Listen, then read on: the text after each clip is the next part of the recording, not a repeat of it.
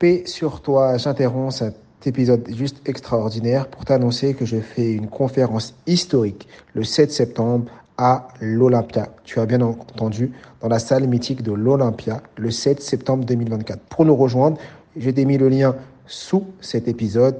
Rejoins-nous vite et rapidement parce que les places sont limitées. Ça va juste être extraordinaire et on va parler de mémoire et surtout comment ta mémoire est illimitée. Je compte sur ta présence.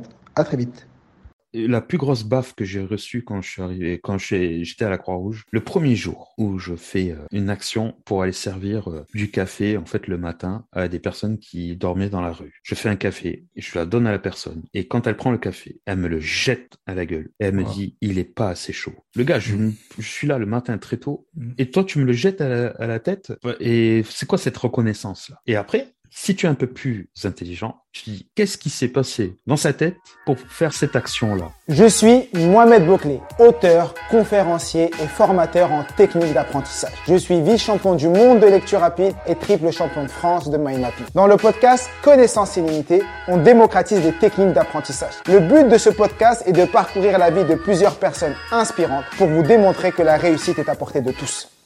Paix sur vous, bienvenue dans ce nouvel épisode du podcast Connaissance illimitée et j'ai l'honneur d'accueillir Michel Coury. Euh, c'est une personne que j'ai découvert sur LinkedIn qui est euh, Top Voice LinkedIn. Euh, je crois qu'il a tu as plus de 180 000 euh, personnes qui te suivent sur LinkedIn, donc ta, ta parole et ce que tu dis et ce que tu fais est assez suivi euh, sur ce réseau-là. Et j'ai l'honneur de l'accueillir. On est également voisins sur Montpellier et il a une histoire super inspirante, il a un parcours incroyable et euh, je suis heureux de l'avoir avec nous aujourd'hui. Bonjour Michel, comment tu vas? Salut, comment vas-tu? En bah, Ouais, très bien, je suis heureux de, de t'avoir euh, avec moi aujourd'hui. On va commencer par une question assez simple et assez bateau. Est-ce que tu peux te présenter pour toutes les personnes qui ne te connaissent pas euh, dans ma communauté et tous les, auditeurs? Allez, c'est parti. Ben, moi, c'est Michel, Michel Coury. J'ai 40 euh, ans. Euh, je suis gérant d'un pressing ben, sur la ville de Montpellier. Et à côté de ça, ben, je suis à fond sur les réseaux et notamment sur LinkedIn. Je fais attention à ma prononciation parce que j'ai beau avoir beaucoup d'abonnés et être top voice, j'arrive toujours pas à prononcer LinkedIn. Et euh, j'essaie d'apporter de la motivation, de l'optimisme à toutes les personnes qui ont un projet professionnel. Et mes sujets de prédilection sont l'emploi, le management, le business. On peut parler aussi de communication, de personal branding. En fait, tout ce qui tourne autour euh, du, du, de l'emploi, enfin de, du professionnel. Voilà. Je vais commencer directement par LinkedIn. J'ai plein de questions à te poser, mais vu que tu t'es présenté par rapport à ça, euh, j'ai vu tu t'es lancé sur LinkedIn en avril 2021, donc ça fait un an et demi, même pas, et euh, ou un peu plus d'un an et demi, et t'es à 180 000 abonnés. Comment on fait pour passer de 0 à 180 000 personnes en, en 18 mois? C'est du jamais vu. Il faut aller sur mon calendrier, payer 1000 euros de l'heure. en fait, je suis arrivé sur euh, sur ce réseau euh, vraiment par hasard. Euh, c'est ce que j'ai dit à tout le monde. Moi, en fait, euh, j'ai un passé dans l'humanitaire où mhm. j'en ai fait à peu près une quinzaine d'années. Et euh, j'ai eu, entre cet arrêt de l'humanitaire jusqu'à avril 2021, beaucoup d'échecs et beaucoup de soucis. Et quand tout est revenu à la normale pour moi, j'étais en train de repasser tranquillement dans mon pressing et je me suis dit comment je peux venir en aide à des gens de manière facile sans que ça me prenne trop de temps parce qu'entre le boulot et tout, enfin voilà, il faut réussir à accumuler.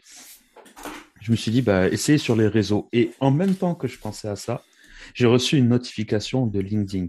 Et ce réseau, j'y étais inscrit depuis huit ans. Enfin, à l'époque, hein, tout le monde s'inscrivait pour trouver un taf. Mm. Et j'avais oublié que j'avais euh, ce, réseau euh, dans, que j'avais un compte dessus. Et je me suis dit, bah tiens, je vois que ça a changé un petit peu. Je vais essayer d'apporter mon expérience euh, parler de mes échecs, mes réussites, euh, raconter ma vie en fait, pro et un peu personnelle sur ce réseau. Et ça s'est fait comme ça. Et euh, quand je suis arrivé, j'ai remarqué que ce réseau était trop institutionnel. pour dire bonjour, il fallait faire un pavé de 3000 mots. Pour dire à quelqu'un comment faire un CV, il fallait 5 pages. Et, je me suis dit, moi, je vais aller direct, je vais faire ce que je sais faire, c'est être authentique et parler aux gens comme s'il était dans la rue, tu vois, je croise quelqu'un, ou comme quand on s'est vu, tu vois, on parle normalement. Mm. Et j'ai communiqué de cette manière. Et ça a pris. Et c'est vrai que d'un coup, euh, ça allait très vite. Alors moi, j'ai commencé en avril 2021. J'ai été actif à partir de septembre 2021. Wow. Et vraiment où j'ai eu un gros boom, c'est en décembre 2021. Donc ça va faire un an. Et je suis passé en gros de 0 à 100 000 abonnés en six mois. Et alors, je crois que la grande différence qu'il y a entre peut-être moi et d'autres personnes sur ce réseau, alors euh, c'est pas pour les critiquer, mais il y en a beaucoup quand même, euh, c'est que moi je suis pas à la recherche d'abonnés. Moi, ce que je veux, c'est créer une communauté. Mm. Tu vois? T'as rien, Et, en euh, plus, t'as rien à vendre. Pendant longtemps, là, aujourd'hui, euh, pendant longtemps, quand tu t'étais là, tu t'étais là juste pour donner du contenu, partager de la valeur et t'attendais, tu recherchais rien. Aujourd'hui, effectivement sur LinkedIn ou ailleurs, t'as beaucoup de personnes qui font des publications, mais directement, ils renvoient vers euh, un Calendly pour faire du consulting, euh, qui renvoient vers leur boîte parce que c'est beaucoup de de- d'entrepreneurs qui euh, sont et qui veulent vendre leurs services de consulting, leur boîte, leur formation ou autre. Et à ta particularité, à l'époque où tu as commencé, tu, tu vendais rien si je me trompe pas. Ben, c'est exactement ça. Et encore, même aujourd'hui, euh, même si j'ai créé deux, trois activités, je continue à publier sans pour vouloir vendre, en fait. Parce que euh, c'est après ça, c'est de la stratégie aussi. Euh, c'est ce que je dis à tous les gens qui sont sur ce réseau. Ne vendez rien sur ce réseau, juste vous, essayez de vous vendre. Et c'est quand vous allez vous vendre, Mhm. Ça veut dire en montrant qui vous êtes, tout simplement, et ce que vous savez faire. C'est à ce moment-là, en fait, vous allez avoir, vous allez générer des opportunités. Et moi, mon meilleur ami, c'est lui qui me l'a fait remarquer, euh, parce que moi, euh, quand j'ai eu mon ascension, tu vois, Mhm. sur LinkedIn, que j'ai rien compris. Je, Mhm. Tu vois, c'est, ça va tellement vite que tu, tu as même des propositions de fou, tu as des trucs, euh, voilà, qui arrivent de partout. Euh, je savais plus où j'habitais, tu vois, dans, dans les réseaux. Et euh, mon meilleur ami me dit, tu sais, tu te rends pas compte euh, de ce que tu as créé. Je lui dis, pourquoi? Il me dit, tu t'es, tu sais, c'est quoi que tu as gagné? Le, le- la plus grande chose que tu as gagné? Je lui dis, non, je sais pas. Dis-moi. Il me dit, c'est, euh, tu t'es assuré de ne plus jamais être au chômage de ta vie. J'ai dit, ah ouais, j'avais pas vu ça sous cet angle. Et c'est Mm. vrai qu'aujourd'hui, avec mon réseau, que ce soit sur LinkedIn ou Mm. même sur d'autres réseaux, ben, je me suis assuré de ne plus jamais être au chômage. Ça veut dire que si moi je dis, je recherche un travail, je pense quand même sur 180 000, il y en a un qui va me proposer quelque chose, quoi. voilà. C'est sûr. En gros, euh, sûr, je- c'est sûr. là, comment je, je fonctionne dans ma tête. Ok, super. C'est déjà ça commence euh, incroyablement bien le podcast et, et c'est fou ce que tu nous racontes. Je reviendrai sur ce passage-là, mais avant, j'aimerais euh, savoir toi euh, aujourd'hui. Euh, bon, t'es connu sur LinkedIn. C'est euh, LinkedIn, c'est un réseau où il y a beaucoup de personnes qui montrent en, mettent en avant leurs études. Voilà, moi j'ai un master, j'ai ci, j'ai ça. C'est pour, c'est vraiment beaucoup plus des institutionnels. Aujourd'hui, est-ce que tu peux me parler un peu de ton parcours scolaire? T'es passé par où? Comment T'étais quel type d'élève quand t'étais à l'école? Et c'est quoi ton parcours scolaire? Alors moi, j'ai grandi, je suis né au Sénégal. J'ai grandi, je suis, j'ai fait tout mon collège euh, à Dakar. Et euh, il y a un effet très marquant dans ma vie, c'est qu'à l'âge de 14 ans, mes parents, mon grand frère en fait, allait venir en France parce que il a 7 ans de plus que moi pour venir faire ses études et notamment à Montpellier. Et mes parents, euh, moi j'ai toujours une très bonne relation, on est très familiale et on se fait très confiance entre nous. Ma mère vient me voir, en fait, elle me dit, Michel, voilà, j'étais en troisième à l'époque, est-ce que euh, tu veux aller avec ton frère en France? Et moi, je l'ai regardé, j'ai dit oui. Elle m'a dit, Michel, si tu veux aller en France avec lui, il faut que tu passes en seconde. Tu peux pas redoubler. Parce que moi, en fait, j'étais un feignant à l'école. Déjà. J'étais quelqu'un qui n'avait pas envie. Je trouvais toujours que c'était chiant, j'aimais pas qu'on m'oblige à faire les choses. Et Mhm. je suis passé de dernier de la classe au troisième trimestre à premier de la classe pour pouvoir aller en France. Et c'est là où j'ai découvert une certaine euh, différence. Enfin, c'est là où j'ai eu un déclic en me disant, en fait, si je veux, je peux. Et du coup, je suis venu en France et j'ai fait mon lycée avec mon frère. J'étais seul, mes parents étaient encore euh, sont restés au Sénégal. Et quand je suis arrivé là, enfin, j'aimais toujours pas l'école. Donc du coup, je me suis débrouillé pour quand même avoir mon bac. Et après, j'ai décidé d'arrêter les études après le bac euh, parce que franchement, je vais être très honnête avec toi. euh, Je suis allé pour faire un, c'était un BTS où je me rappelle plus exactement. Ça fait longtemps pour moi quand même maintenant. Ça fait 20 ans. hein. et euh, moi, j'ai toujours aimé le business, tu vois. Et le premier cours, c'était euh, qu'est-ce que c'est un bénéfice? Et moi, avec mes parents et mon parcours de vie, ben, le bénéfice, euh, c'est toute la vie, quoi. D'accord. Donc, euh, j'ai dit, je vais pas apprendre ça à l'école. Donc, du coup, je suis allé euh, faire des petits boulots et voilà, après, on continuera. Voilà mon parcours scolaire. D'accord. Et euh, super. Donc c'est incro- c'est incroyable. C'est, euh, c'est fou parce que t'as as, réussi, as réussi à passer de dernier de la classe à premier de la classe, tout simplement parce que tu avais un objectif qui n'était pas un objectif de note, qui était un objectif plus grand que cet objectif de note, c'était de pouvoir aller en France et peut-être que dans ta tête ça pouvait parler d'indépendance, de de plein de choses qui étaient en lien avec ce que la France représentait pour toi à l'époque. Et euh, comme quoi, pour tous les parents qui nous écoutent ici, on a tous des, des enfants des fois qui sont démotivés. Après, on, je vais, va pas dire à tous nos enfants, euh, euh, bah si tu deviens premier, tu vas, tu vas changer de pays tout seul, tu, vas, à Dubaï. tu vas à Dubaï, tu vas aux États-Unis. Non, c'est, mais des fois, on peut essayer de creuser un objectif profond, un truc qui pourrait les challenger, les motiver pour leur faire passer. Et effectivement, euh, c'est fou quand tu passes de dernier à premier, c'est incroyable. Moi, je trouve que c'est incroyable et euh, c'est beau comme témoignage. Après, euh, après le bac, donc tu as fait plein de petits boulots et je sais que sur LinkedIn, tu parles beaucoup de, de, de tes échecs ou de tes réussites également, mais parce qu'aujourd'hui tes échecs c'est aussi une réussite parce que ça construit la personne que tu es aujourd'hui. Est-ce que tu peux euh, aborder un ou deux échecs ou un parcours que tu une des expériences et, et, nous donner aussi ce que tu en as retiré pour toutes les personnes euh, qui sont là, qui nous écoutent. Pas de souci. Euh, quand j'ai donc j'ai arrêté mon bac, en fait, mmh. j'ai fait des, plein de petits boulots. Vraiment, j'ai fait énormément de boulots différents euh, parce que j'avais besoin d'avoir des sous, tout simplement. Et moi, je voyais ça toujours comme une, un apprentissage, mmh. euh, comme un gain d'expérience. Et aujourd'hui, on m'appelle le couteau suisse parce que je sais un peu tout faire. Et c'est grâce à tout ça. Et à côté de ça, je me suis engagé dans l'humanitaire. Je faisais les deux en même temps. Donc, euh, je suis arrivé euh, à la Croix-Rouge française en tant que simple balayeur. Je balayais euh, après que des personnes soient venues boire un café ou ce genre mmh. de choses. Et après, je suis devenu carrément secrétaire général, enfin directeur de la com. Enfin, j'ai eu plein de postes importants, directeur même de l'urgence, du secourisme, voilà. Et je me suis éclaté dans cette association pendant plus de dix ans. Et à côté de ça, j'ai toujours eu une âme de business. Mais je, à l'époque, quand j'étais plus jeune, je voulais toujours aller trop vite. Je voyais trop le résultat, je voyais l'argent, je voyais les maisons, je voyais les belles voitures. Et pourtant, à côté de ça, euh, j'aidais des personnes en difficulté, tu vois. Enfin, j'ai vu vraiment, j'avais d'un côté la misère euh, complète et de l'autre côté, ben, mon cerveau, il voulait euh, être le plus riche au monde, quoi. J'ai, me suis planté en pensant comme ça. Parce que la première entreprise que j'ai montée, c'était une agence de communication. J'ai toujours été passionné par la com depuis que je suis petit. Euh, j'ai eu comme euh, premier client euh, Stromae. Wow. Et euh, c'était à l'époque où il sortait son premier album. C'était travailler sur les réseaux sociaux. En fait, à l'époque, c'était pas encore comme maintenant, tu vois. Bien sûr. Euh, comment communiquer sur le nouvel album, ce genre de choses.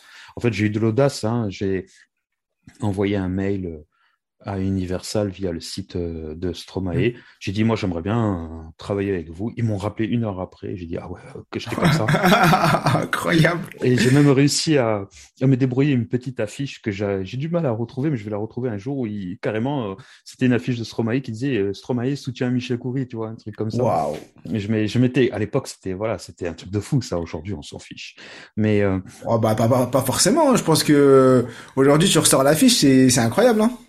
Oui, ouais. Avec la notoriété que Stromae a aujourd'hui, c'est incroyable. Tu as été là à, ses débuts. Euh. C'est ça. Et du coup, en fait, voilà, j'ai. Alors, c'est pas que j'ai commencé à faire le malin ou ce genre de choses, mais en fait, je quand j'ai eu mon agence de com, je ne connaissais rien en alors je dis pas que je connaissais rien en com, mais je n'y connaissais rien en tout ce qui est technique de com. Par exemple, utiliser Photoshop à l'époque, euh, il n'y avait pas Canva où c'est facile. Mmh. Hein. Euh, Photoshop, il te fallait euh, y aller pour comprendre comment ça fonctionne. Donc je me rappelle, j'ai tout appris en une nuit. Je me rappelle, j'étais chez mes parents encore à cette époque. Ma mère, elle, me faisait le café, le thé. Elle me disait Qu'est-ce que tu te prends la tête avec cet ordinateur, bordel? J'ai dit ça va, ça va, te faire gagner de l'argent, mon fils? J'ai dit Oui. Elle me fait Bah, vas-y, bosse. voilà. Et euh, du coup, euh, voilà, j'ai appris. Et là, euh, mauvaise expérience, euh, c'est que j'ai vu, j'ai voulu trop avoir. Et mm. mon champ de compétences, c'est, je pouvais plus aller plus loin que ce que je savais faire. D'accord. Et bah, j'ai coulé, j'ai coulé ma boîte. Alors ça, je le, c'est mon premier échec. Je l'ai pas mal vécu parce que j'étais jeune, je pouvais tout de suite mmh. rebondir, faire d'autres trucs. En plus, j'avais déjà plein d'activités à côté. Je me suis dit, voilà, je referai de la communication un jour où je serai plus mature. Et c'est ce que tu fais aujourd'hui. c'est incroyable. Waouh. Et alors, tu as eu une boîte de com, aujourd'hui tu as un pressing, je crois que tu as eu d'autres boîtes en, parallèle, tu as fait de l'associatif euh, et tu as, passé tous les échelons euh, dans euh, à la Croix-Rouge, qui est une association qui est quand même grosse et, et, bien structurée, donc tu passes pas les échelons comme ça, tu t'arrives pas, tu passes pas de la personne qui vient faire la manutention à directeur de la com ou autre du jour au lendemain. Comment tu t'y es pris? Est-ce que tu t'es déjà arrêté et tu t'es déjà posé, voilà, par où tu passes, qu'est-ce que tu fais, comment tu apprends Qu'est-ce que, est, qu'est-ce que tu, quand tu as un objectif, quel est ton processus? Déjà, Alors, Le, le truc, c'est que moi, je suis une personne qui travaille sans objectif. D'accord. C'est ce qui m'amène à réaliser mes objectifs. Je vais t'expliquer. Euh, quand euh, j'ai commencé à la Croix-Rouge française, je me suis jamais dit je veux être euh, le, le, patron ou le directeur de la com ou ce genre de choses. Mais je suis quelqu'un qui, quand il a une idée, je vais tout faire pour la mettre en place. Et dans tous les boulots que j'ai eus, même les petits, à chaque fois que je commençais, il y a un moment ou un autre, euh, je, monte. Parce que ben, la personne qui me manage ou la personne qui me, avec qui je travaille, en fait, c'est pas que je la dépasse, mais c'est que je veux lui apporter tellement de hmm. soutien et d'idées et de, de plus-value qu'en réalité, je prends sa place. Et du coup, bah, je, je circule comme ça. Quand je commençais à la Croix-Rouge, c'était pareil. J'ai travaillé dans la restauration, j'étais euh, serveur, je suis passé chef cuistot. À la fin, c'était moi qui étais devenu le gérant du, du, du restaurant. Euh, à chaque fois que je commence un boulot, je fais comme si c'était pour moi. Tu vois, je travaille comme si c'était mon entreprise et ça, c'est euh, à double effet. Hein. C'est où c'est mmh. très bien, où on en profite, où les gens en profitent. Et du coup, j'ai jamais eu, j'ai jamais commencé quelque chose en me disant, je vais atteindre cet objectif. Je laisse les choses aller. Et à un moment, ben, ça va, ça va payer à un moment ou à un autre. D'accord. Donc, tu donnes sans attendre en retour et après la vie te, te le rend. On va dire, entre guillemets, la vie te le rend. Et aujourd'hui, ton processus, c'est prendre les choses, euh, euh en disant c'est comme si c'était à moi, ça m'appartient, c'est ma c'est mon restaurant même si c'est pas le tien. Si ça avait été le mien, j'aurais fait comme ça donc je vais donner mon énergie, je vais donner comme si c'était ça m'appartenait le restaurant et ensuite forcément euh, bah quand t'es bon et que tu tu donnes tout ce qu'il y a à donner, bah indirectement bah les les managers, les personnes qui t'entourent le voient et te font euh, te donnent de plus en plus de responsabilités. C'est ça. Alors c'est à double tranchant parce que euh, 80% du temps quand je l'ai fait pour une autre personne, mmh je me suis fait bouffer à la fin. Ouais, t'as pas eu, t'as pas eu les, les rôles tombés que tu voulais. C'est ça, ou le respect. Moi, j'ai jamais dit, euh, je veux que tu me payes plus parce que je fais mm. ça, mais au moins le respect, tu vois. Enfin, le, le, fait que si je te demande un jour de congé, euh, euh, tu me le donnes, quoi. Voilà, si je te dis, je suis fatigué, je veux me reposer, ce qui m'était arrivé au restaurant, j'ai besoin de me reposer parce que là, en plus, ce mm. type-là, j'étais devenu gérant quand lui il était tombé malade pendant deux mois, tu vois. Donc, c'était en plein été. Euh, c'était euh, sur mmh. Palavas dans un resto. Et, j'étais le, en fait, c'est comme si euh, j'étais le seul de, de l'entreprise, en fait, du mmh. restaurant, qui pouvait prendre sa place. Du coup, je l'ai fait naturellement pour lui sauver son restaurant. C'était même pas pour qu'il me trouve beau, gentil, tout ça. C'était non, il m'a embauché. Je lui dois quand même ce truc. Il est malade. Et quand il est revenu, en fait, je lui ai dit, je suis fatigué, quoi. pendant deux mois, de 8 heures à 2 heures du matin tous les jours.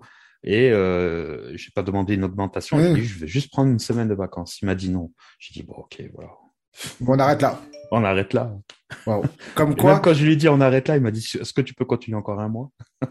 Et tu as continué ou pas? Non. Attends, faut pas, faut pas abuser quand même. C'est incroyable. Et ce c'est bien ce que tu viens de dire parce que là on va se poser dans la dans l'autre position. Donc toi tu avais ta position à toi, tu donnais, mais des fois la position du manager, s'il y a des managers qui nous écoutent, des chefs d'entreprise qui nous écoutent, effectivement le bien-être du salarié est fondamental et euh, euh, des fois on on veut dire non à un petit truc mais qui nous coûte beaucoup plus parce que si tu avais dit oui tu serais reposé une semaine, tu serais revenu super motivé. Si tu avais augmenté, peut-être, et là, donc lui, peut-être, il aurait pu c'est des extrapolations. On sait pas, on connaît pas l'avenir, mais peut-être que là, tu aurais été le gérant de sa boîte, de son resto. Peut-être j'aurais même racheté, tu vois, son resto.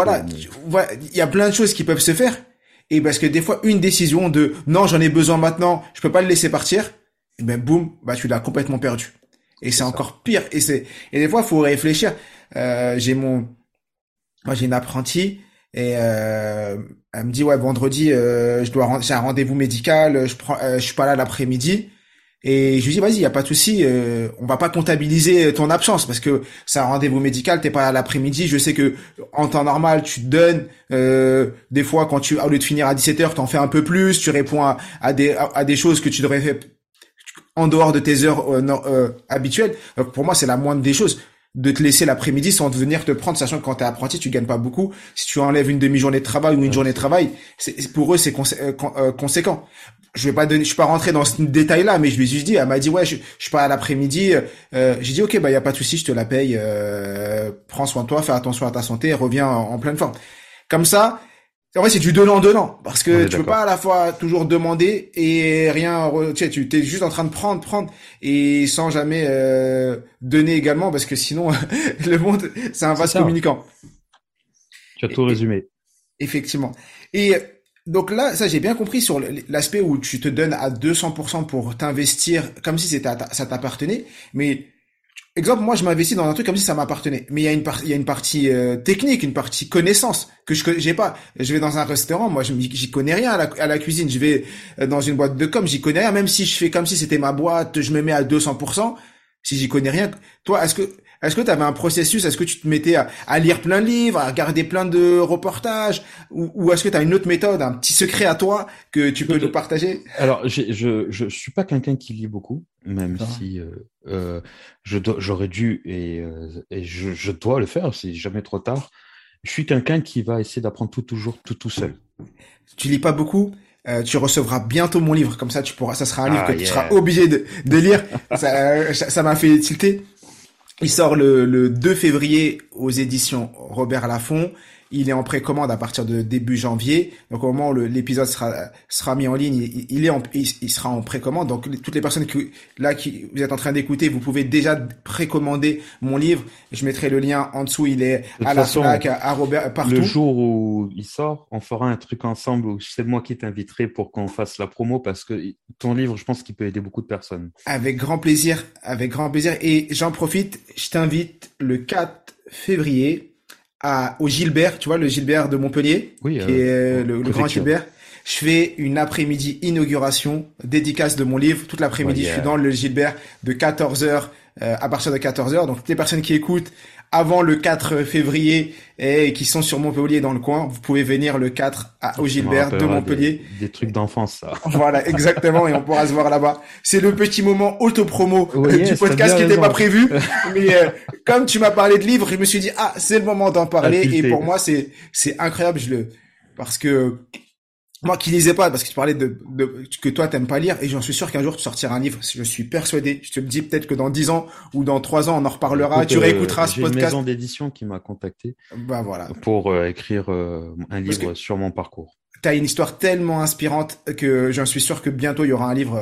voilà, tu le dis et on en reparlera. Peut-être que tu accepteras le projet, mais je suis sûr que un livre de toi, ça sera là, incroyable et pour toi et pour toutes les personnes qui vont le lire parce que c'est bien pour l'auteur parce que ça lui permet de laisser un héritage, mais c'est surtout bien pour toutes les personnes parce que c'est les gens qui vont lire ton histoire ou qui vont lire euh, mon livre, ils vont apprendre des choses, ils vont découvrir des techniques et qui peuvent forcément leur changer la, vie parce que euh, tu as l'occasion d'avoir 250 pages, 300 pages d'une personne que tu connais pas qui se dévoile à toi et tu vas forcément apprendre de ses expériences, de ses moments de vie, de ses faiblesses, de ses réussites et tout et ça c'est incroyable. Bon, on revient à, à, ce qu'on a, dit parce que c'était une petite parenthèse. Euh, euh, comment je fais pour euh, apprendre Enfin, je suis quelqu'un qui apprend vite. Hmm. Par exemple, si on prend le cas du service en restauration, quand je suis arrivé, il m'a fallu deux heures pour tout comprendre. Voilà. Et après, bah, enfin je me dis toujours que si, moi je fonctionne comme ça, si lui il y arrive, moi je peux y arriver. D'accord. Ça, c'est la première chose que je me dis. Si pourquoi moi je vais pas y arriver si lui y arrive?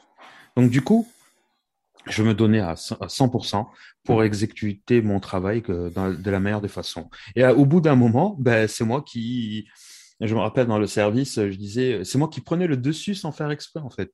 Quand par exemple, tu avais 100 personnes qui arrivaient, les gars ils travaillaient là depuis 3-4 ans, ils étaient perdus. Et je disais non, les gars, vous inquiétez pas, toi tu vas faire ci, toi. Il y avait toujours eu ce côté un petit peu leader, meneur.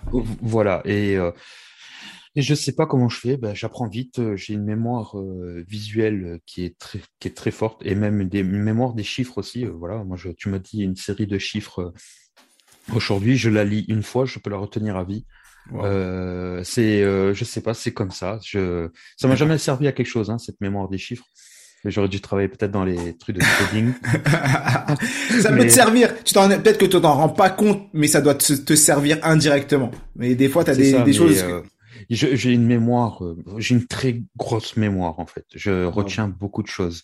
Et du coup, quand je vois des gens travailler, par exemple, euh, je vois la manière dont ils travaillent, je vois euh, leurs gestes, je vois leurs mouvements et tout. Mm. Ben, c'est très facile pour moi après de refaire la même chose parce que si je vois ça en, en 5 secondes, ben, je récupère. Tu vois, tu, des fois à la télé, euh, tu vois quelqu'un qui te fait un tuto ou en vrai, il te montre comment fabriquer quelque chose.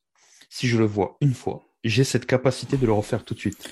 Waouh, c'est incroyable. Voilà. Et tu as la capacité aussi à passer à l'action rapidement aussi. Oui. Ça, ça c'est, je, je le vois en, t'écoutant. Je pense que ça, c'est aussi une de tes grandes forces, c'est ta capacité à dire. Parce que beaucoup de gens voient des choses les écoutent, les entendent, mais ils ne les mettent pas en application. Et donc toi, tu vois, t'appliques, tu vois, t'appliques, tu vois, t'appliques, et tu es dans, dans, dans ce processus, et peut-être que tu as travaillé ta mémoire procédurale. La mémoire procédurale, c'est la mémoire de l'action. Et euh, si tu l'as stimulé beaucoup, peut-être depuis la première heure, tu, tu fais que stimuler cela, donc c'est devenu une habitude de dire j'apprends, je mets en application. Et comme tu sais que quand tu apprends, tu mets en application, ça marche, ben en vrai, tu es dans un cercle vertueux. Parce que tu sais que ton apprentissage, tu vas le mettre en action. Donc, tu as envie d'apprendre d'autres choses pour le mettre encore en action et créer. Et donc, ça, ça se travaille. Donc, toi, euh, c'est un peu inné ou c'est inné parce que tu l'as fait indirectement. Mais les personnes qui nous écoutent aujourd'hui, ils peuvent faire la même chose. C'est-à-dire, tu vas... Moi, j'ai un concept que j'aime bien partager, c'est modéliser l'excellence modéliser l'excellence, c'est t'as pas besoin de réinventer la roue, t'as pas besoin de repartir de zéro. Tu vas, tu dis ok, bah moi j'ai envie d'être numéro un à LinkedIn, je vais analyser le top 10 LinkedIn, regarder exactement ce qu'ils font, les posts qu'ils font, qu'est-ce qui fonctionne, qu'est-ce qui fonctionne pas, et m'inspirer. C'est pas copier, parce que modéliser l'excellence, c'est pas faire du copier-coller parce qu'on est une personne, mais s'inspirer. Et donc, dans plein de choses de la vie, on peut euh, l'utiliser. Euh, Alors, tu vois, si je peux me permettre de te couper, la différence qu'il va y avoir avec euh, quelqu'un qui va penser comme ta façon de voir là, moi, je suis plus un peu différent, tu vois, je suis en parallèle. Euh, tu vois, il y a des gens qui vont s'inspirer, s'inspirer, ils vont voir comment ça fonctionne, ils vont dire ça, ça fonctionne et tout. Moi, il m'a fallu euh, un mois mhm. Pour comprendre, sans regarder le travail des autres, tout ce que tu as dit là euh, sur LinkedIn. En fait, c'est, tu as des gens aujourd'hui qui, vont, qui sortent des choses sur l'algorithme de LinkedIn en disant si tu publies, il faut pas commenter ton post ou il faut répondre aux commentaires il faut aller commenter trois posts de, quelqu'un de ton réseau, il faut publier euh, au bout d'une heure, il faut répondre à tous les commentaires. Moi, tout ça, je l'ai compris en un mois sur LinkedIn et sans regarder les autres. D'accord. Et c'est ça qui fait la différence. Ça veut dire que moi, je m'inspire même pas des autres, je ne regarde même pas ce qu'ils font, c'est en faisant que j'apprends. D'accord. Et, c'est comme ça que je fonctionne. Et c'est un parallèle, hein, tu vois. D'accord. Euh, ok. Non, non, mais c'est très bien. Mais c'est exactement ce que. Ce qui est bien, c'est que toi, tu as modélisé qui tu es. Et ça, c'est fort. Et souvent, ce que je partage à, mes, à mes élèves, aux illimités, c'est que la première chose, c'est apprendre à se connaître. C'est-à-dire que tu peux pas commencer à vouloir faire quelque chose, te lancer tête baissée et, y aller sans savoir qui tu es, comment tu apprends, comment tu fonctionnes. Et donc toi, tu l'as très bien compris. Euh, exemple dans la restauration, t'es arrivé, t'as analysé les, gens qui travaillaient dans ton restaurant sans, sans leur dire allez aujourd'hui toute la journée vous allez me donner tout ce que vous vous allez m'expliquer tout ce que vous savez faire. Non, tu es venu en mode observateur et tu as observé au fur et à mesure et ce que tu as fait dans plein d'autres choses. C'est ça. Et parce que aussi, j'ai une particularité, c'est que moi, j'aime travailler dans l'urgence. Euh, ça, c'est mon passé. Euh, quand j'étais à la Croix-Rouge française, j'ai eu des responsabilités, par exemple, de gérer euh, des, des, des, urgences. Par exemple, dans le sud, euh, il y a une époque où il y avait beaucoup d'inondations. Et on me disait, voilà, Michel, voilà les moyens que tu as, voilà les hommes que tu as et les femmes que tu as et il faut dans l'heure que tu puisses héberger 4000 personnes. Wow. Il te faut trouver le lieu, il te faut trouver la logistique, il te faut tout mettre en place. Mm. Et moi, ça, quand tu me donnes ce genre de, de mission, c'est là où je suis le, le, meilleur et c'est ce que j'aime le plus, tu vois. Et du coup, quand je reviens après dans la réalité euh, des choses, par exemple LinkedIn, que, mm. même au pressing, ce genre de choses, ben, en fait, ça me paraît trop facile. parce que je ne travaille plus dans l'urgence, mais j'ai cette capacité à aller vite. Pourquoi je vais attendre de voir ce que lui fait, lui fait, lui fait, pour savoir ce que moi, en fait, je, je dois faire? Donc, du coup, je fais, j'apprends. Et ça m'est arrivé sur TikTok, par exemple, il y a quatre mois. J'ai balancé une vague de vidéos. D'accord. Et je me suis dit, je vais essayer ça. Ça fonctionne pas? Ok, j'essaie ça. Mais j'essaye pas euh, trois jours après. Hmm. J'essaie une heure après. Je, je vais vite, en fait. D'accord. Et là, maintenant, sur TikTok, par exemple, sur mon profil, je sais exactement ce qui va fonctionner et ce qui ne va pas fonctionner. Mais je, ça ne veut pas dire que ce qui va pas fonctionner, je vais pas le faire. D'accord. Mais je sais exactement ce qui peut ramener des abonnés, ramener des vues et ce genre de choses. T'as combien de personnes sur euh, TikTok là actuellement? Je suis à 36 000, un peu plus de 36 000. Ouais. En en trois mois, trois quatre mois? Quatre mois, ouais. Wow. Il y en a, il leur faut des. Il y en a, ça fait 10, 5 ans qu'ils sont dessus, ils y sont pas encore. Et oui, bah après, c'est parce que moi, je suis un passionné, tu vois, de, de, de, de ça. Et j'ai LinkedIn, tu vois, c'est bien, c'est génial comme réseau et tout, mais il faut pas toujours, toujours être sur le même, parce que déjà, après, tu te fatigues. Tu Mm. vois toujours les mêmes personnes, tu vois, c'est un réseau intramuros, tu vois, c'est, c'est, euh, une fois que tu as liké 5, 6 publications, tu vois toujours les mêmes, il te faut Ouais. aller chercher des nouveaux. Alors que si genre TikTok, c'est quand même beaucoup plus gros, ouais, bien sûr. et euh, en plus, la vidéo, c'est quand même beaucoup plus euh, euh, challenge. T'as plus de challenge, tu vois. D'accord.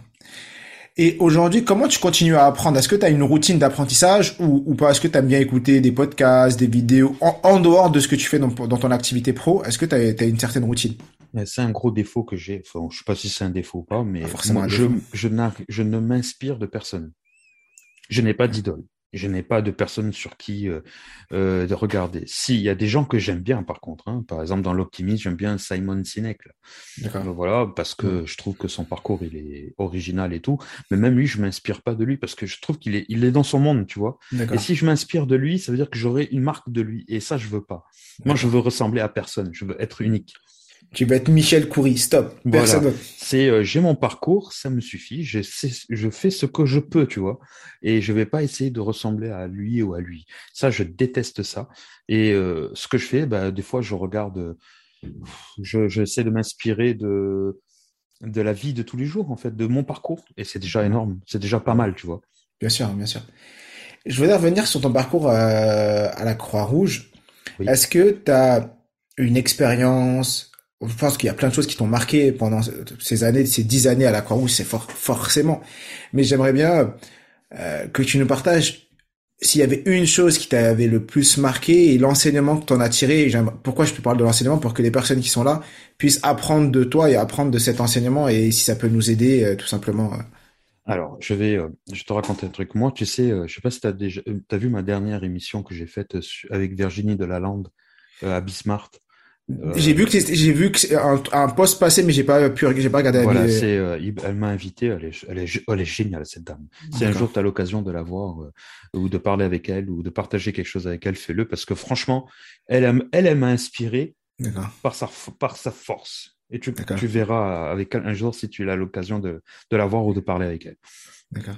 Et j'ai, euh, j'aime l'argent. Je suis un businessman. J'aime plein de choses. Mais il y a un truc que, que je combats depuis un certain temps, depuis ma jeunesse, c'est tout ce qui tourne autour de la discrimination et l'exclusion. Je suis persuadé que euh, la souffrance dans le monde, la misère, la famine, tout ça, on ne pourra jamais l'éradiquer. On ne peut Mm. pas, mais on peut la soulager. On peut faire en sorte que des personnes se sentent un petit peu mieux. Pas mieux, mais un petit peu mieux. Et la plus grosse baffe que j'ai reçue quand je suis arrivé, quand j'étais à la Croix-Rouge, et ça, ça a défini toute ma personnalité de quand je veux aider une personne. Le premier jour où je fais euh, une action pour aller servir euh, du café, en fait, le matin, à des personnes qui dormaient dans la rue. Mhm. Je fais un café, et je la donne à la personne. Et quand elle prend le café, elle me le jette à la gueule. Et elle me dit, il est pas assez chaud. Et là, dans ta tête, il se passe plein de choses. La première, c'est, putain, c'est un connard. Le gars, je, je suis là le matin très tôt. Excuse-moi pour le mot. hein. Oui, il y a pas de souci. Oui, il y a pas de souci. non, non, a- on va pas, on va pas censurer, mais Ah, ok. tu dis, c'est ce que ton corps a sorti, il y a pas, il y a, il y Voilà, a dans pas- ta tête, tu te dis, première réaction, je suis là en train de te faire un café Mm. et toi, tu me le jettes à la, à la tête. Et c'est quoi cette reconnaissance-là? Et après, si tu es un peu plus intelligent, tu dis, qu'est-ce qui s'est passé? Dans sa tête pour faire cette action-là J'ai pris le café, le, ramassé le gobelet, je l'ai posé, je lui ai refait un café chaud. Et après, je n'ai même pas reparlé avec cette personne. Et j'ai compris ce jour-là que quand tu veux aider une personne, il ne faut absolument rien attendre en retour. Et ça, ça a été un de mes plus grands principes. Si je t'aide, je n'attends pas de merci. Je n'attends pas même de réaction gentille de ta part. Et ça, c'était un peu violent comme, euh, comme action. Mais une fois après, euh, parce qu'il revenait tous les jours, euh, cette personne, je me suis mis à discuter avec elle, tu vois. Et j'ai compris son parcours, j'ai compris sa, sa vie, j'ai compris quelle galère il a. Ça veut dire que ce geste-là, si je lui avais dit tu sors, tu ne reviens plus, je l'aurais mis encore plus en difficulté que ce qu'il a déjà. Et mmh. moi, en fait, dans ma position, j'étais bien plus heureux que lui dans ma vie. Donc, pourquoi je vais euh, réagir de cette manière-là Et ça, ça a défini, par exemple, toute ma personnalité de quand j'aide les autres. Je n'attends pas de retour. Ton merci, je m'en fiche. Tu vois, mmh. et c'est ça, en fait, ma plus grosse expérience euh, que j'ai en mémoire. Bon, après, j'en ai d'autres. Hein, oui, non, bien sûr. Mais celle-là, en fait, elle est marquante, tu vois, parce que euh, premier jour, tu veux aider quelqu'un, il est 7 heures du matin, un dimanche, et on te jette le café à la tête, et on te dit, euh, il n'est pas assez chaud. Voilà.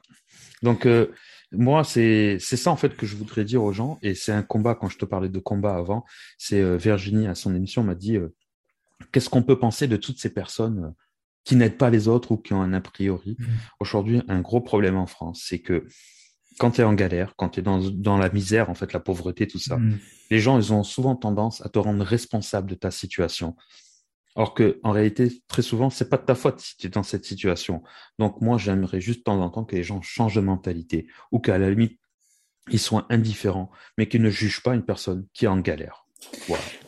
Wow. Est-ce que tu peux juste euh, revenir sur la dernière phrase euh, que tu as dit, au sens où tu as dit quand une personne qui est dans, la misère ou dans la difficulté, c'est pas de sa faute. Est-ce que, euh, en fait, tu peux euh, développer ça? C'est quoi ton point de vue vis-à-vis de ça? Bah, écoute, c'est très simple. Euh, quand tu, tu es né, mmh. tu es né, t'es bébé, tu vois. T'as pas choisi ta famille, t'as pas choisi ton le lieu où tu vis, t'as pas choisi tout ça. Et en plus, je vais aller plus loin. Tu n'as pas choisi ton nom, tu n'as pas choisi ta couleur, tu n'as pas choisi ta religion. Hmm. OK? Je vais aller encore plus loin. Tu n'as pas choisi ton fric, tu n'as pas choisi ton compte bancaire et tu n'as pas choisi, voilà, et tu n'as hmm. pas choisi aussi ton école. Tu n'as rien choisi. Et la seule chose que tu as, c'est ce qu'on t'a donné hmm. jusqu'à un certain âge. Et ça, à partir de ce moment-là, ben, en fait, euh, ce que je veux dire, c'est qu'on part pas tous du même pied. Certains vont avoir plus de force que d'autres pour réussir. Et certains n'auront pas cette force-là ben, parce que peut-être c'est pas dans leur mental, ils ont besoin mmh. d'aide, ou tout mmh. simplement parce qu'on leur a jamais appris. Donc, quand une personne est en galère ou dans la misère, personne, en fait, ne choisit cette situation-là. Personne ne choisit de vivre dans la rue. Il y en a qui disent oui, c'est son choix. Non, c'est pas son choix, c'est que le gars, ça fait dix ans qu'il vit dans la rue. La seule chose qu'on lui propose, c'est un café chaud, un centre d'hébergement où il faut rester jusqu'à, il faut arriver avant 17 heures. Donc de 17 heures à, au lendemain, il doit être enfermé dedans. Tu, tu, tu, voilà. Donc, euh, personne ne choisit ça. Personne ne choisit de vivre dans la galère. Et quand on est en galère, on n'est pas des feignants, on n'est pas ce genre de choses. Donc, euh, la, réalité des, choses, c'est que quand une personne est en galère, il faut essayer de. Ou tu as deux choix. Ou tu es indifférent, tu ne juges pas, ou tu essayes de comprendre pourquoi. Mmh. Et par exemple, euh, quand tu te retrouves dans la rue, bah, ça peut être parce que tu viens de sortir de prison. Bah, il y en a encore qui vont me dire oui, il est allé en prison, euh, donc il mérite ce qu'il a. Non, il mérite pas, il a payé. Donc il sort, il se retrouve dans la rue. Ça peut être un divorce, un problème mmh. de logement, ça peut être aussi plein de choses. Et quand tu te retrouves dans cette situation, tu tombes dans la rue. Et après, tu as une évolution. Moi, je l'ai remarqué en visuel. Je ne l'ai pas remarqué parce que j'ai lu des livres, des trucs. C'est que moi, quand je recevais des gens, ils arrivaient au départ. Je comprenais que cette personne, ça faisait à peine une semaine qu'elle était dans la rue. Mmh. Elle s'habillait correctement. Elle, avait des endroits encore pour prendre une douche. Elle dormait de temps en temps à l'hôtel. Au bout de deux mois, ben, ça commence à changer. Après, il y a l'alcool, il y a la drogue, il y a mmh. toutes les fréquentations. Donc, tu rentres dans un moule. Mmh. Et voilà, après, c'est compliqué. Donc, moi, je dis juste aux gens, en fait, que on n'est pas tous nés sous la même étoile. Pour reprendre Ayam. Euh, c'est Ayam, hein Oui, oui, ça, oui, ça. Euh, c'est ma génération. Oh. on n'est pas tous nés sur la même étoile. Quand quelqu'un il est en galère, c'est pas souvent son choix. Et personne ne choisit de vivre dans la galère ou dans la misère. Donc, tu as deux choix. Ou tu es indifférent, ou tu essayes de comprendre, mais tu juges pas. Ok, très bien. Bravo, tu nous as partagé deux grands enseignements là, à la deux grands enseignements. Super, merci beaucoup euh, Michel. Avec plaisir. Euh, on arrive sur la fin du podcast et euh, j'ai deux questions à te poser. La première, quelle est la dernière chose que tu as apprise? La dernière chose que j'ai apprise? Euh, tu, euh, je, vraiment la dernière chose. Ouais, en, en, pro, perso, dans toute il y a, y a pas de, y a pas de truc important. Tu peux me dire, j'ai appris qu'il fallait mettre deux, deux sucres dans mon café pour le rendre plus doux. N'importe quoi. La dernière chose que j'ai appris, c'est toutes les astuces pour faire un podcast qui est bon, parce que à partir de janvier, je sors mon nouveau podcast et d'ailleurs, tu seras un de mes invités. Merci. Donc, c'est une transition qui est de ouf. Là, on l'a pas fait exprès. Et, euh, hier, j'ai travaillé, tu vois, sur le filtre euh, pop-up là. Je sais pas, je sais pas comment on l'appelle, ce qu'il y a devant ton micro là. D'accord. Je savais même pas que ça existait. Tu vois, moi, je fais des lives, je fais des trucs et tout, et j'ai hmm. mon micro là. Je savais pas qu'il fallait mettre un truc devant pour les tout ça. Euh, d'accord. donc voilà, j'ai appris tout ça et à partir de bah, semaine prochaine, je commence à faire des enregistrements et en janvier, je sors mon podcast. Waouh, waouh, bravo, super. Tu me donneras des astuces parce que je suis sûr que tu vas, t'as dû apprendre plus de choses que moi et tu dois avoir des super astuces pour faire cartonner un, un épisode de podcast. Je pense que pour réussir un podcast, bien sûr, tu as une partie technique. Je pense que le son, tout ça, il faut que ce soit génial. Mais je pense que ce qu'ils veulent les gens surtout, euh, c'est euh, ben être euh, quand tu écoutes quelqu'un, c'est pas comme mm. quand tu vois. Mm. Je pense qu'ils ont besoin ben, de d'apprendre quelque chose, donner de la valeur. Mm. Et je crois que c'est ça le plus important. En fait. Et tu penses qu'on a réussi à le faire aujourd'hui dans cet épisode? Je pense, oui. Euh, franchement, sinon ce serait abusé d'ailleurs. on va faire. Euh, bien sûr qu'on leur a donné de la valeur. Attends. non, super. Non, mais bien sûr, bien sûr. Il faut croire en soi. On vous a donné de la valeur. On vous a appris des choses. Et quand vous allez sortir, vous serez moins con. Voilà. Euh, exactement, exactement. Alors, dernière question, c'est celle que je pose à tous mes invités. Elle a, tu peux répondre tout ce que tu veux. Il n'y a pas de filtre. Vraiment, tu dis ce que tu veux. Imaginons que, t'imagines que c'est ton dernier jour sur Terre, tu as tes proches autour de toi et tu veux leur laisser un héritage, mais cet héritage, c'est un enseignement. Quel est l'enseignement ou quelle est la phrase d'enseignement que tu aimerais partager aux gens qui sont autour de toi pour leur laisser cet héritage après ton départ? La, la, la, chose, en plus, euh, ce qui est bizarre, c'est que tu vois, cette situation, moi, je l'ai tellement vécue. euh, donc, euh, c'est plus facile pour moi.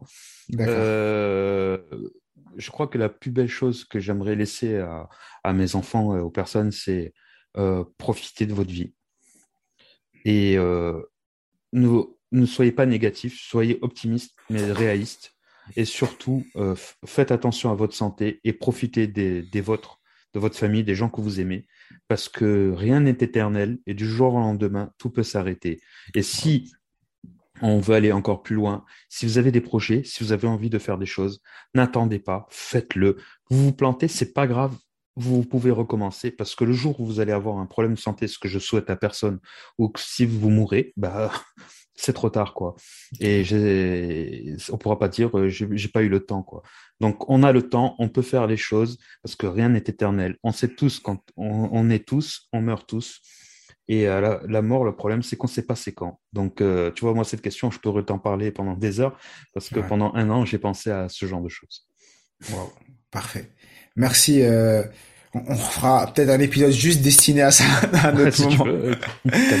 mais mais merci beaucoup euh, Michel pour tous ces enseignements. Si euh, l'épisode et j'en suis sûr il vous a, il vous plaît, laissez 5 étoiles sous euh, ce, ce podcast partagez-le à vos amis, à vos proches, parce que peut-être que des personnes, vous, c'est une petite action d'envoyer ce message à un ami, à quelqu'un qui est autour de vous, et grâce à vous, ils vont peut-être apprendre des choses, ils vont se sentir mieux. Donc, euh, ça vous coûte rien de partager euh, ce podcast. Mettez 5 étoiles et mettez aussi en commentaire toutes les choses que euh, que vous avez retenu de l'épisode. S'il y a des choses aussi que vous aimeriez voir dans, dans ce podcast, n'hésitez pas à le mettre en commentaire. On prendra le temps de vous répondre.